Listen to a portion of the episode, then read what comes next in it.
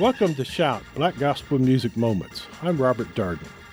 Shirley Caesar is our greatest living gospel singer. Still going strong, still touring, still wrecking churches and auditoriums in her 80s. Like so many gospel artists, she came from abject poverty and began singing with the legendary Caravans while still in her teens. Eventually, Caesar left to begin a solo career, one that spawned a host of hits, including Don't Drive Your Mama Away, no Charge, Faded Rose, and my personal favorite, Hold My Mule.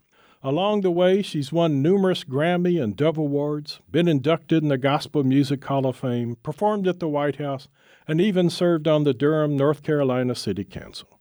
Shirley is also gospel's greatest storyteller, spinning long sermons and stories and combining them with irresistible old time gospel music. Hold My Mule has been known to go on for 30 minutes in concert, and the last time I saw her in a Waco church, I wished it could have been longer still. Hold my mule, hold my mule. That's the way I feel right now.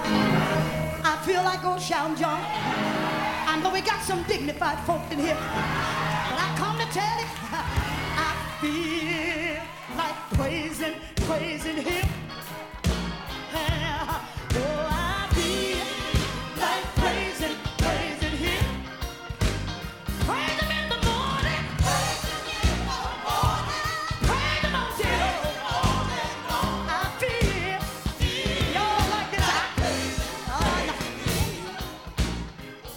I'm Robert Darden. Shout Black Gospel Music Moments is produced by KWBU, the Black Gospel Music Preservation Program at Baylor University Libraries, and is funded by generous support from the Pritchard Foundation.